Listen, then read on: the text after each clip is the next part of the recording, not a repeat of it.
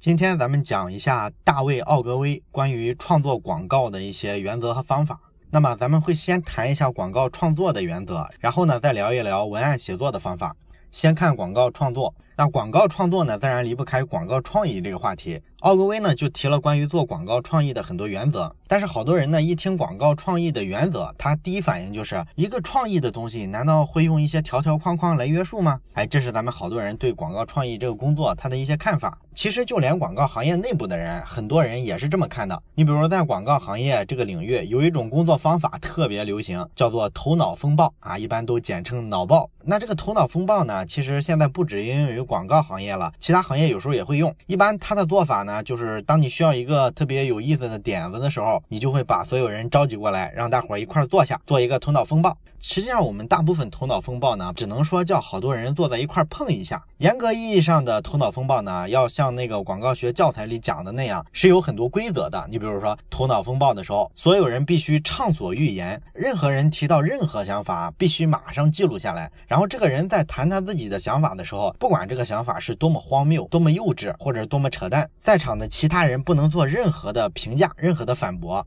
这就是说呢，整体的这个头脑风暴的逻辑就是鼓励大家尽量的充分发挥自己的想象力，想办法去做发散式的思考。那么你说头脑风暴有没有用呢？其实挺有争议的，好多做社会科学研究的人就用实证的方法去做过对比实验，结果发现呢，这个头脑风暴并没有咱们想象的那么有效。大部分时候呢，做头脑风暴的这些人啊，他这个发散式思维啊，往往都会把你的思路发散到了很多没有用的地方，所以呢，头脑风暴是一个比较低效率的做创意的方式。那头脑风暴它没有加任何条条框框，为什么出不来有意思的创意呢？咱们理解的创意最核心的部分就是发散思维、想象力，但是这些东西呢，如果不给它一个原则，不给它一个框架，那么你出来的东西啊，通常都是没有太大价值的啊。这个结论可能比较反常识哈，咱们得仔细的推敲一下。咱们就聊一下创意比较依赖的这个想象力吧。咱们知道这个中国的好多家长啊，培养孩子的想象力的时候啊，他经常会受到国内的好多所谓的这个儿童专家的影响。咱们看国内好多儿童专家特别有意思，你像什么郑渊洁之类的童话大王嘛，他们就经常宣扬这样一种观念啊，就是说呢，上学特别不好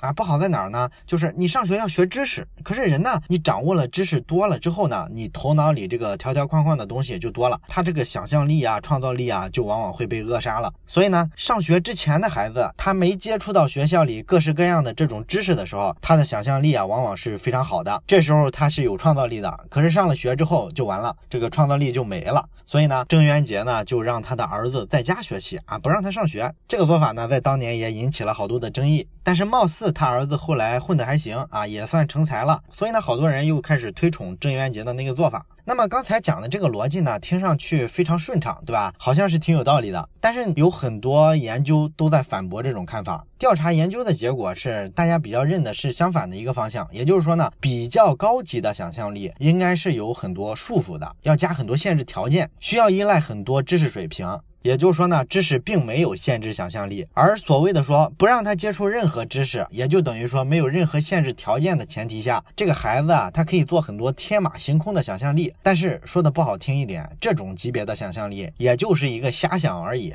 并不高级。比如说孩子能想象的事情，无非就是说这个人吃枣的时候，如果连枣核一块吞到肚子里去，那么他可能会想象我肚子里会不会回头长出一棵枣树来。这个是郑渊洁讲的他小时候的一个想象，然后呢，他还基于这个想象还写成了一本童话。你在没有足够的知识的前提下，你的想象力大概也就是这个风格嘛。而真正咱们讲的比较高级的想象力，比较典型的代表，比如说科幻电影，你会发现呢，这个科幻电影啊，它里面就严重的依赖大量的知识啊，你比如说天文学的知识啊，物理学的知识啊。如果你明显的脱离了这些已有的知识做一个科幻电影，那么这个观众看起来就会没有快感，因为他一眼就能看出来你就是胡编乱造，你就是瞎想的这么一故事，没有基本的事实假设，观众就会觉得这不是科幻电影，这就是一白日梦嘛。这个高级的想象力比较重要的一点就是你要想出一个完全自洽的想象世界，就是逻辑自洽的自洽那两个字。那自洽其实就要求你环环相扣，逻辑上非常严谨，这其实是个非常高的要求了。你比如像有些科幻电影，像《阿凡达》吧，《阿凡达》其实里面那个片子里啊，有很多知识点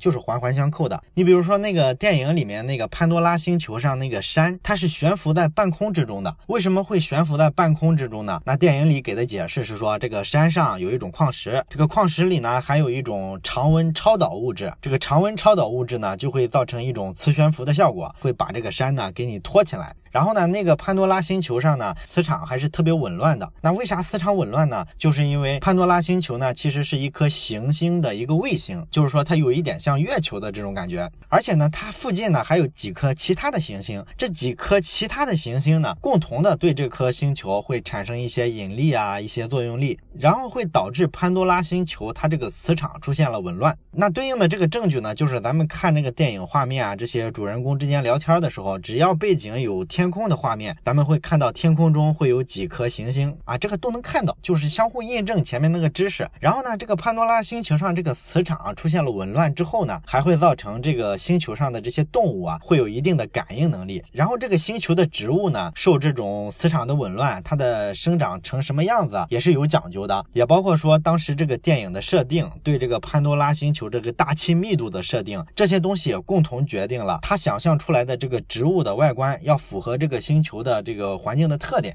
所以说这个科幻电影啊，它不是说你漫无边际的随便想想就行了，其实背后有非常复杂的这个知识体系做支撑，你不能出现明显的穿帮。也包括说咱们大家去看《三体》这个小说的时候，你会发现这里面的想象力也是非常惊人，对吧？对于大部分不学物理的人来说，看那个小说有些环节还是比较吃力的，你需要做好多逻辑上的推演。也包括说咱们中国古代的武侠小说，那有人就去考证发现中国古代的时候也有武侠小说，但是那种小说里呢就没有暗器这种东西。可是近现代的这个武侠作品啊，不管是金庸啊，还是古龙啊，还是梁羽生，他们几乎每一本作品里面都会有些武林高手擅长用暗器。那你说为啥古人想象不到暗器这种东西呢？很简单，因为他没有这个知识嘛。这个暗器是受哪个知识点启发出现的这种想象呢？其实就是近代出现了手枪之后，有了枪打出子弹去能够伤人，这个知识点让这些武侠小说的作家受到了启发，他就会想象出暗器这种东西。所以咱们说，没有知识，没有这种条件的限制，让你随便去做一个想象，你能想到这些东西吗？其实非常难。这就是说呢，真正高级的想象力，高级的创造力，一定是需要一些条件限制的，需要一些条条框框的东西。还有一句话跟这个道理比较像，叫自律即自由，就是真正的自由其实是来源于对自己的高度的自律，高度的约束。所以呢，从这个思路出发呢，奥格威呢就总结出他关于做这个创意广告的一整套的打法。看上去呢都是一些条条框框的东西，但是按这个条条框框呢，确实呢奥格威自己的实践就证明了他能够源源不断的产生非常不错的广告创意，而且后续广告这个行业也确实受了奥格威的非常大的影响。那奥格威就把他创作广告的这些方法呢，这么多年来的经验总结成了11条规则。那么我看了一下这11条规则哈，有一些是还能适应现在这个时代的，对咱们来说有参考意义，也有一些是明显是那个年代的一些东西，所以呢咱们就挑着讲一下对咱们还比较有帮助比较重要的一些部分吧。比如说第1条规则，奥格威认为特别重要的就是你这个广告里面一定要给消费者一个承诺，这是你做这个广告创意之前必须先思考的一个东西。那你说这个广告给消费者一个承诺，它是个啥意思呢？其实也很简单，就是说你这个产品啊能给消费者带来啥，广告里必须有这个东西，这叫给消费者的承诺。但是这个承诺啊不能轻易给，因为有时候给错了承诺之后啊会带来一个灾难性的后果。所以呢你一定要学会判断，你给用户的这个承诺放到广告里合不合适，用户会不会喜欢。可是你说这个广告在媒体上投放之前，我怎么知道用户会不会喜欢呢？这里呢，奥格威给出了几种测试这个承诺行不行的方法。一种办法呢，就是你做一个抽样，抽出一部分消费者来，完了之后就拿他们做测试，把这个产品啊送到他们手上。怎么做测试呢？比方说吧，假如说你要给一个洗衣粉产品打广告，那你就把这个消费者分成几组，比如说给一组消费者看这条广告，这个广告里的承诺是说我这个洗衣粉不伤手，而另一部分消费者呢，给他看的这条广告是说我这个洗衣粉价格是市面上最便宜的。所以那你就比较一下就完了嘛，你看一下这2种承诺的广告哪一种让消费者买单的比例更高，这么一比较不就比较出来了吗？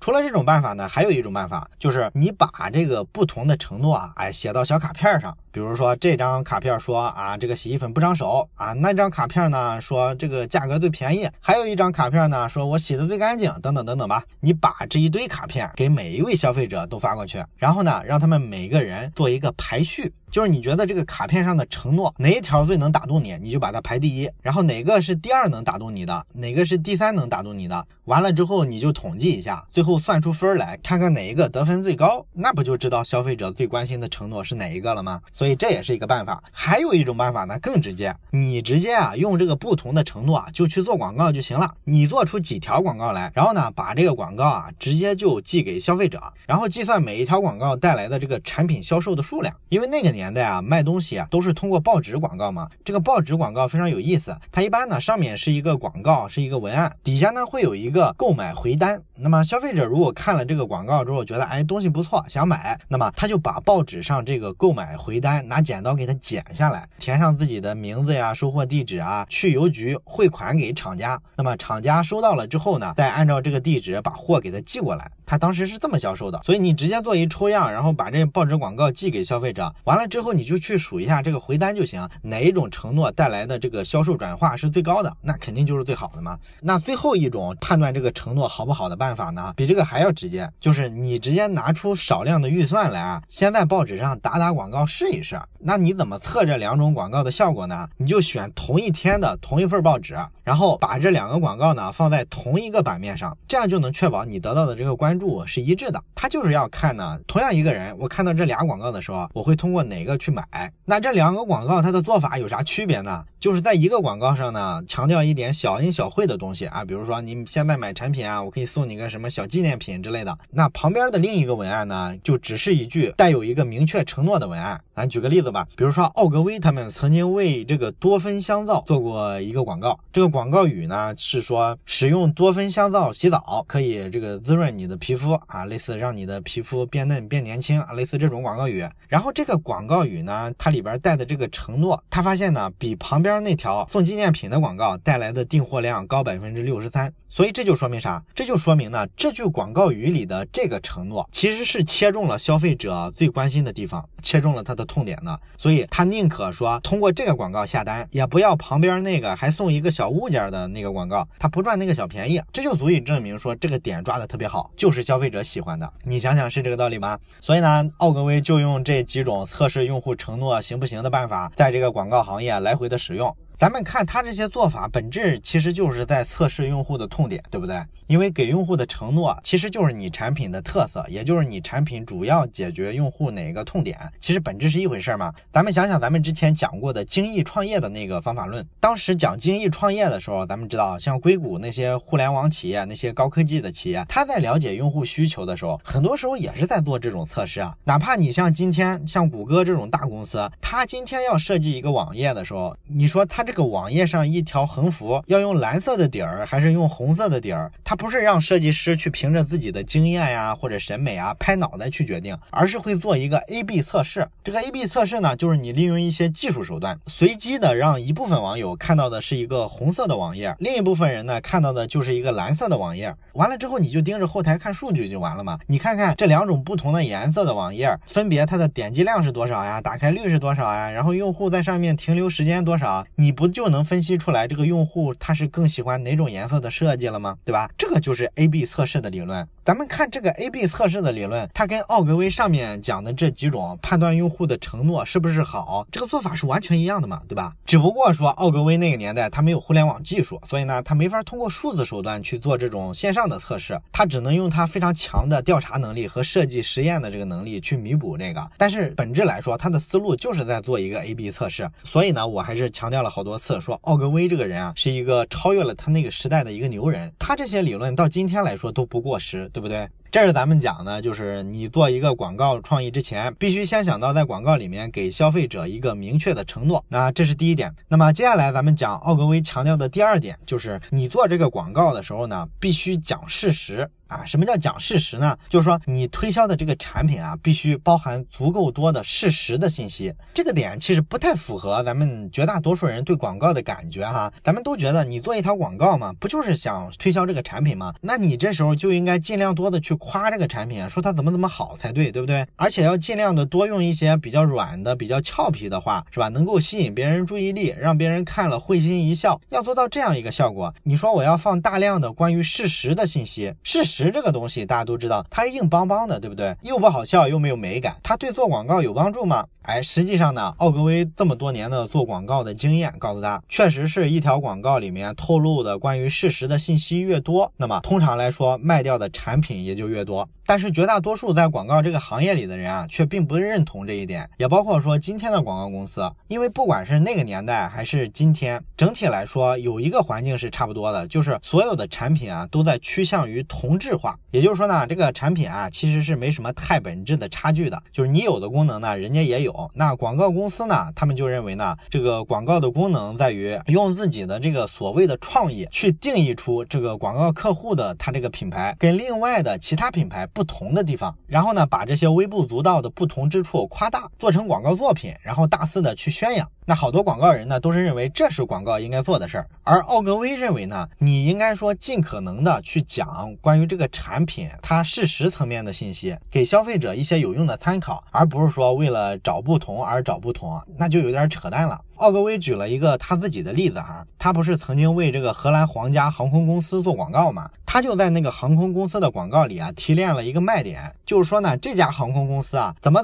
保证顾客的安全啊，有多少道流程来保证这个事儿啊，然后怎么打开遮光板，怎么收起小桌板之类的啊，我们猜大概是这些东西哈。这些安全措施呢，可能每一家航空公司啊都会采取，但是呢就没有人像他们一样在广告里啊专门把这事儿给提出来。但是呢这是个事实啊，对吧？所以在广告里一说之后呢，消费者印象就非常深刻，因为它是一个细节的东西嘛，一个非常详细的一个说明嘛，所以呢消费者就会认为呢荷兰皇家航空公司的安全性就是比其他的航空公司做得好啊，它就起到了这个效果。而那些打比较虚的概念的航空公司呢，往往就在广告上比较失败，大伙就没太有概念对他们做的广告。当然了，其实这种例子啊就不仅是奥格威了，国内也有嘛。你比如说这个90年代，当时有一条广告，我不知道大伙还有没有印象哈，可能太小的会不记得，就是乐百氏曾经出过一个纯净水，然后它这个广告语呢叫做27层净化。按这个纯净水的技术来说呢，你达到27层净化，这个并不是什么新鲜的事儿。但是呢，就是因为没有人说这个事实，所以呢，这个第一个说的就占了便宜，那消费者就记住了这个信息，他就认为呢，这个27层净化非常厉害。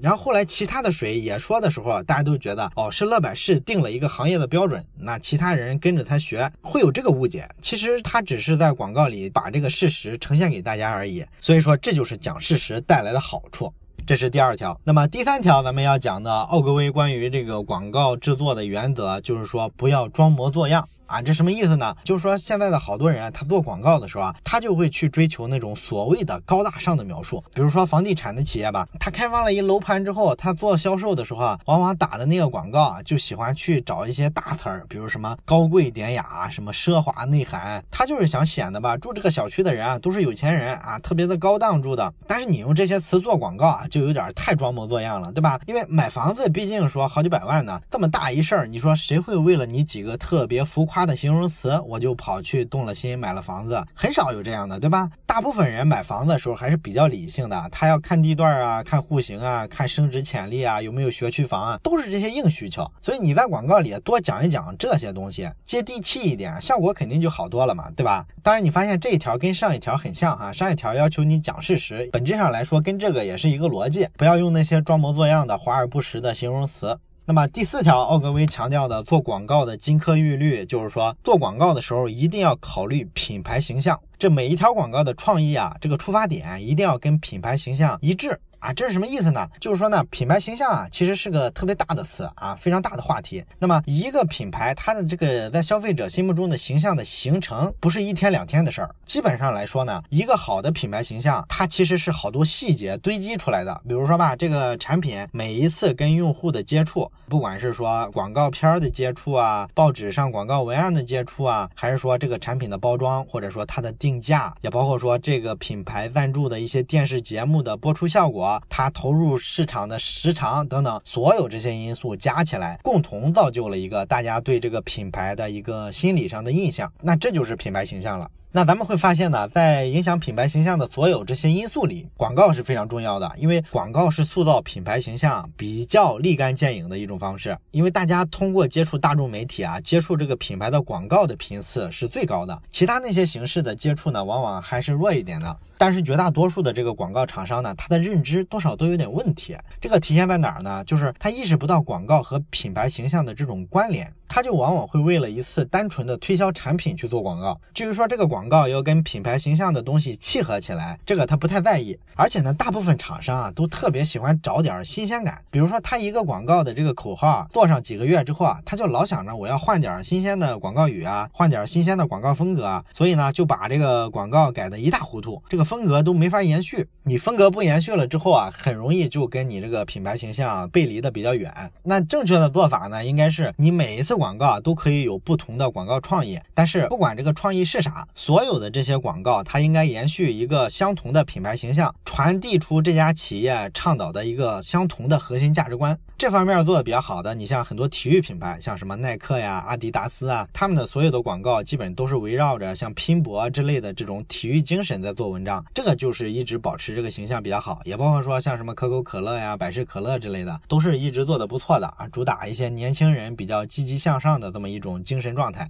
那么你要提高这个品牌形象，除了说不要老换广告的风格、老换广告的主题之外呢，奥格威还特别提到一点，就是你不要老是想着去做促销。他特别反对很多企业呢挪用本来应该用来做广告的这个经费拿去做促销啊，让这个产品啊在各个渠道上去打折，促进销量的提升。这个是很多品牌都愿意干的一件事儿，因为打折促销啊能够很明显的刺激这个销量的数字往上升。但是广告呢做了之后有没有效果啊，其实是不一定的。所以很多品牌的负责人呢都会这么选择，都会选择砍掉广告经费拿去补贴促销。但是奥格威呢就认为这个太短视了，目光短浅。因为促销啊确实能让你看起来这个数字比较漂亮的往上走，可是问题它靠不住啊，它是一个短期的东西。一旦这一次促销停了之后，打折的东西恢复了原价，那么你这个销量马上就会跌回去。然后你为了刺激销量呢，你只能再次做促销，而长期这么做促销的话，你的利润点都做没了嘛，并且来说你会越来越依赖于促销，这就跟你吸鸦片一样。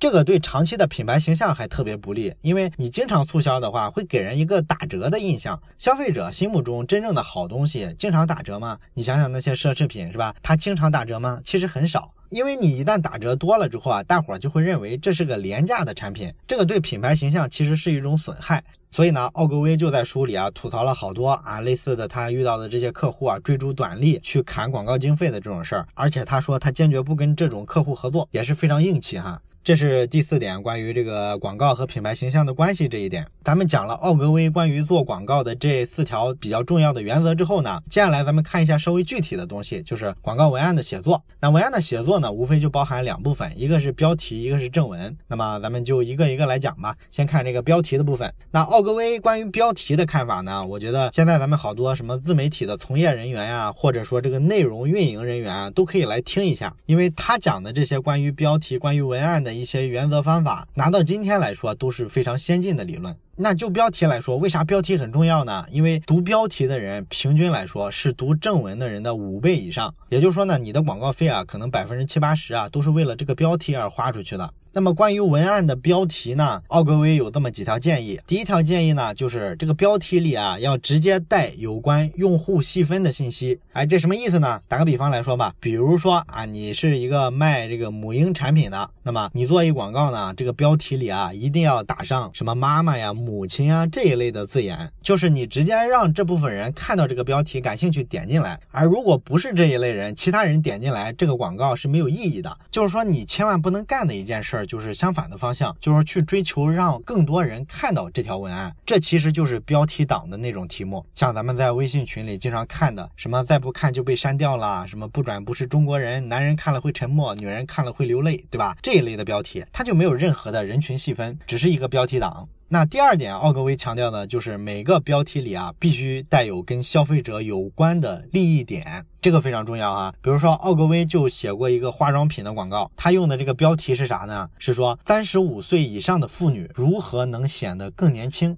哎，你看这个标题里边，首先呢有一个人群的细分，就是35岁以上的妇女，一下把人群给她画出来了啊。符合这个年龄段的妇女呢，她肯定就感兴趣，她就愿意接着去看正文。完了之后呢，后面的部分就是跟这个人群利益直接有关的了，如何显得更年轻，这个利益点跟这个年龄段的女人来说，她关联就太紧密了，这个很容易理解，对吧？再比如说吧，如果咱们要写一条广告啊，这个广告的目的呢是卖房子，那么咱们起标题的时候呢，怎么跟这些利益点结合呢？你就尽量的往这个方向靠呗，比如说如何花更少的钱啊，买到一套位置更好的房子，或者是里边打上什么学区房之类的，就是里面带上这种跟大家的利益息息相关的一些东西，那么它就是一个好标题。还有一类标题特别容易受点击的，就是这个标题里面出现免费这两个字儿，不管是免费送什么还是免费得到什么吧，往往这一类标题呢都传播特别好。这就是因为呢，免费这个东西啊涉及到经济利益，这就跟人的利益产生关联了，人听到免费的东西总是会心潮澎湃嘛，对吧？你想想咱们讲怪诞行为学那本书，不就专门讲过免费这件事儿对人行为的一些扭曲嘛，对吧？哎，还没听的可以回去再听一下哈。这是咱们讲的标题里一定要有利益点。那么第三点呢，奥格威特别强调的是标题里要尽量的去带感情，这个我相信好多自媒体小编是深有感触的，对吧？咱们经常调戏的一类标题党就是叫 UC 体，就是 UC 浏览器嘛，它不是老是推新闻嘛，推新闻的时候它特别喜欢起的一种标题就是震惊啊，然后加一叹号，然后后面是一特别标题党的主题。所以咱们调戏 UC 的这个编辑部都说他们应该叫 UC 震惊部，但是你有没有想过为什么 UC 浏览器要用震惊加叹号这个当标题呢？他们首先是互联网公司，他肯定是有后台数据支撑的，他知道这样做流量是特别高的。那为什么震惊两个字就会让流量变高呢？很简单，它引起人的情绪的波动嘛，让你产生了情感之后，这就是一个好标题，因为它会引起你心理上的共情。那么标题里比较容易引起人情绪波动的常见的无非就是想办法让你愤怒，让你好奇，让你觉得特别的暖，特别的有爱，或者是让你觉得骄傲等等这一类的标题，能够让你做到有这些情绪的波动，那它就是一个好标题。那接下来是第4点，奥格威强调的这个广告标题里啊，要尽量的出现品牌的名字啊，这个好像跟咱们直觉不一样啊，因为咱们发现呢，现在好多广告呢是越做越软，它这个标题呢尽量的一定让你不要看出来这是一个广告，因为他觉得你看出来这是一个广告，你就不会点了。而奥格威的看法恰恰相反，你用一个看起来特别正常的标题，不像广告的标题骗大家进来阅读，其实没有太大的意义，因为你骗进来的人本身他又不是目标客户，对吧？你就大大方方的把这个品牌放在文案的标题里，他对这个产品感兴趣，他正好有这个需求，需要这个产品的人，他有预期这是一个广告，他还是会进来看，那么这个人购买的概率就会很高了。所以这是你必须特别想清楚的一件事儿，广告里要尽量出现品牌的名字。那第5点，奥格威要讲的就是刚才咱们前面也讲了，要给消费者一个承诺嘛，那这个承诺你最好把它放在标题里，让它显眼。这方面呢，奥格威写过一条特别著名的标题，是写给劳斯莱斯汽车的，这个标题呢也特别长，基本上是一个大长句子了。它是这么写的，说在时速60公里的时候，这款新的劳斯莱斯汽车最大的噪音来自于电子钟啊，意思呢就是说这车跑起来没声，光能听到电子表滴答滴答的声音了。这个标题就特别有意思，里边直接有广告品牌，然后还有一个承诺，说这个发动机声音非常小。第6条关于标题的原则呢，奥格威特别强调，也是我特别认同的一点，就是千万不要用什么双关语啊，什么引经据典啊，这个好多人写文案其实都有这个毛病啊，他特别喜欢用什么谐音啊，尤其是什么成语的谐音，或者呢引经据典啊，用一句什么道德经里的话啊来当标题，这简直就是广告人的罪过，是吧？你这个标题一定要简洁直白，直截了当，一定是口语化的，千万不要去掉书袋，故意显得你很有学问似的，就会引起消费者反感呢。那很多人的逻辑呢是说啊，那个消费者看不懂啊，他看不懂，他不就引起他好奇心，他特别有兴趣看看这个标题到底啥意思，那他不就去看正文了吗？这个呢我不得不说就是想多了，没有任何证据证明人会有这个倾向啊，人通常只会点他能看得懂的标题，他看都看不懂，他根本不会理你，什么好奇心。然后是第7点，也是最后一点，关于标题需要注意的就是尽量不要出现否定词啊，这啥意思呢？咱们举个例子啊，比如说有一个广告是奥格威发现特别失败的，那个广告的产品是啥呢？就是吃的那个食盐。那这个盐的广告文案写的是我们的盐不含砷啊，因为咱们大家经常听到什么砷中毒嘛，砷是一种有毒的一种元素嘛，所以呢这条广告的意思呢就是它这个盐很安全，没有这种乱七八糟的成分。可是问题是啊，这个消费者读这条广告的时候啊，他很容易忽略这个否定词不含砷。他往往看到的这条广告是我们的盐含砷啊，这就会产生一个特别差的印象。所以说你要尽量的不要用这种否定的表达方式，尽量的从正面去表达。这个道理呢，其实在儿童心理学上你会发现好多这个育儿专家啊也特别强调这一点。你比如说你教育小孩的时候，如果你说哎你不要吃太多的糖，那么他一定逮着糖拼命的吃。你告诉他你不要先看动画片再写作业，那么他一定回家之后先看动画片。为什么会出现这样呢？因为这个儿童心理学上认为呢，如果你老是说你别这样你别那样，这种负面的表达你叨叨的太多了之后啊，它就会起到一个作用，就是在孩子的记忆里面啊强化了这种否定的做法。也就是说他对多吃糖对先看动画片这个印象是更深刻的，所以他在行为上就出现了一个完全相反的结果。你叫他不要向东，他偏偏向东。正确的做法应该是用一个正面的表达，天天给他叨叨的是正确的做法，千万不要揪着错误的做法告诉他别这么干，这种表达方式完全不起作用，对广告来说也是一个道理。这是咱们讲的关于标题的部分，这个讲的点有点多哈，比较碎，但确实是干货。然后呢，最后咱们再稍微简单的过一下这个广告文案的正文的部分，因为正文的部分呢，很多原则其实跟标题里面也是一致的，比如说不要用太多特别夸张的形容词啊，不要吹牛，不要写太虚的东西，多强调事实等等，这些都是通用的。那奥格威呢，特别反对的是这个文学化的写法，就是你把这个东西写的文采飞扬，对一个销售型的广告文案来说啊，这个往往是适得其反的效果。但是呢，偏偏好多甲方的这个广告客户啊，他就好这一口。现在好多广告客户给广告公司提这个广告要求的时候啊，往往都会要求啊，你给我弄一个特别文艺的那种调调的文案，写出那种文艺青年的感觉。而且他们自认为呢，这种文案能够以情动人，跟消费者打感情牌，这是大伙儿会比较容易接受。哎，这种做法呢，是奥格威特别烦的一种。咱们在标题里也强调过，是吧？你要多讲事实，正文里也是一模一样。你要多谈点硬的东西，就是关于这个产品啊，它怎么样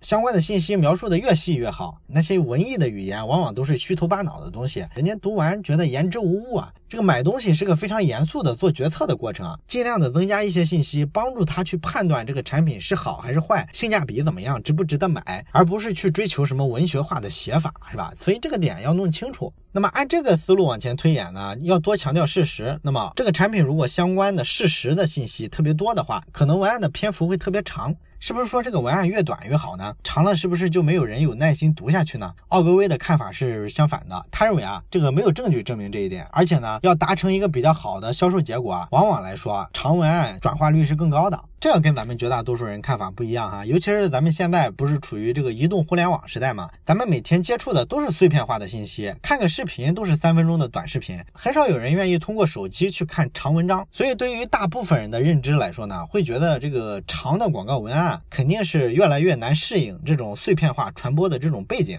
那奥格威呢，他虽然说没有生在这个互联网时代，但是他那个年代啊，绝大多数广告都是通过报纸来做的。你想想，报纸在他那个年代，相对传统的媒体，比如说出版社的书籍来说，其实也算一种新媒体了。而且报纸上的东西跟传统的书籍相比的话，也算短平快了，对吧？但那个年代，报纸也算是一种快消品，一种碎片化信息的载体。所以奥格威面临的环境呢，可能跟咱们今天也差不多，但是在那种环境下，他依然强调要写一个长文案。那奥格威特别推崇的一则广告是另一位广告大师克劳德·霍普金斯，他写了一个关于喜力滋啤酒的那么一条文案。哎，那个文案呢长达5页，特别长。几个月之后呢，喜力滋这个啤酒呢，它就从这个销售额第5名一下跳到第1名去了。所以可以看出那个长文案的广告效果特别好，转化率特别高。那奥格威自己写的广告呢，很多都是非常长的。他说他经常写一些1000多个英文单词的那些广告，这是奥格威对于正文的这个篇幅的一个强调，不要追求过短的篇幅，长的篇幅说服效果可能更好。那最后呢，咱们再强调一点，就是关于这个广告文案的正文呢，你写的时候啊，一定心里不能有一个想获得广告创意大奖的这么一个想法。那为啥这样呢？因为奥格威说啊，你看看那些获什么国际广告创意大奖的作品，哪个能很好的把产品卖出去？这是因为呢，如果你奔着说想获奖这个目标去创作这个广告的话，基本上你就把广告理解成是一种艺术，就当成艺术作品了。那么表现形式呀，你这个创意啊，往往你会找一些特别唯美的方式式，因为只有这样才容易获奖嘛。但是这样的话，你往往销售效果就特别差了。为啥呢？因为广告的生命线啊，或者说广告之所以存在，到底是因为啥呢？其实是因为它是营销的一部分，它是一个销售工具啊。它要把这个产品的优点突出出来，给它做一包装，然后让消费者呢更容易的知道这个产品，更容易的接受这个产品。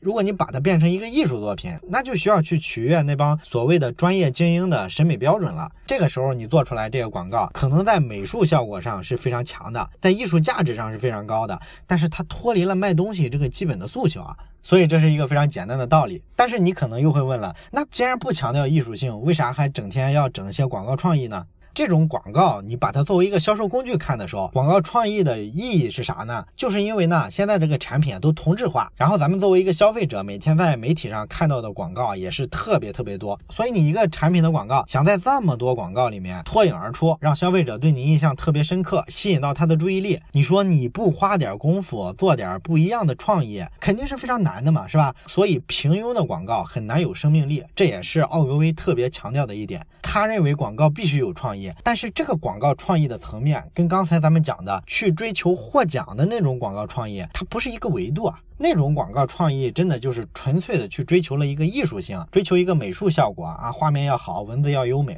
但是这些就脱离了广告的基本的生命线，就是作为一个市场营销的工具这个点，对吧？所以呢，奥格威就强调广告一定要有创意，但是这个创意是基于它是一个营销工具的基础上，而不是获国际创意大奖。好了，关于奥格威对广告创意、广告文案、广告标题、广告正文的写作相关的原则，咱们大概就讲这么多了。其他的一些点呢，比如说奥格威还讲了关于这个报纸广告怎么利用排版呀、怎么利用插图啊这一类的东西啊，因为在这个年代可能用处不是很大了啊，绝大多数的客户都不太投纸媒了，纸媒都快死了嘛，所以这部分我就不讲了。如果你对这个感兴趣，可以亲自去看一下《一个广告人的自白》这本书。那么这本书咱们今天就讲到这儿，下本书再见。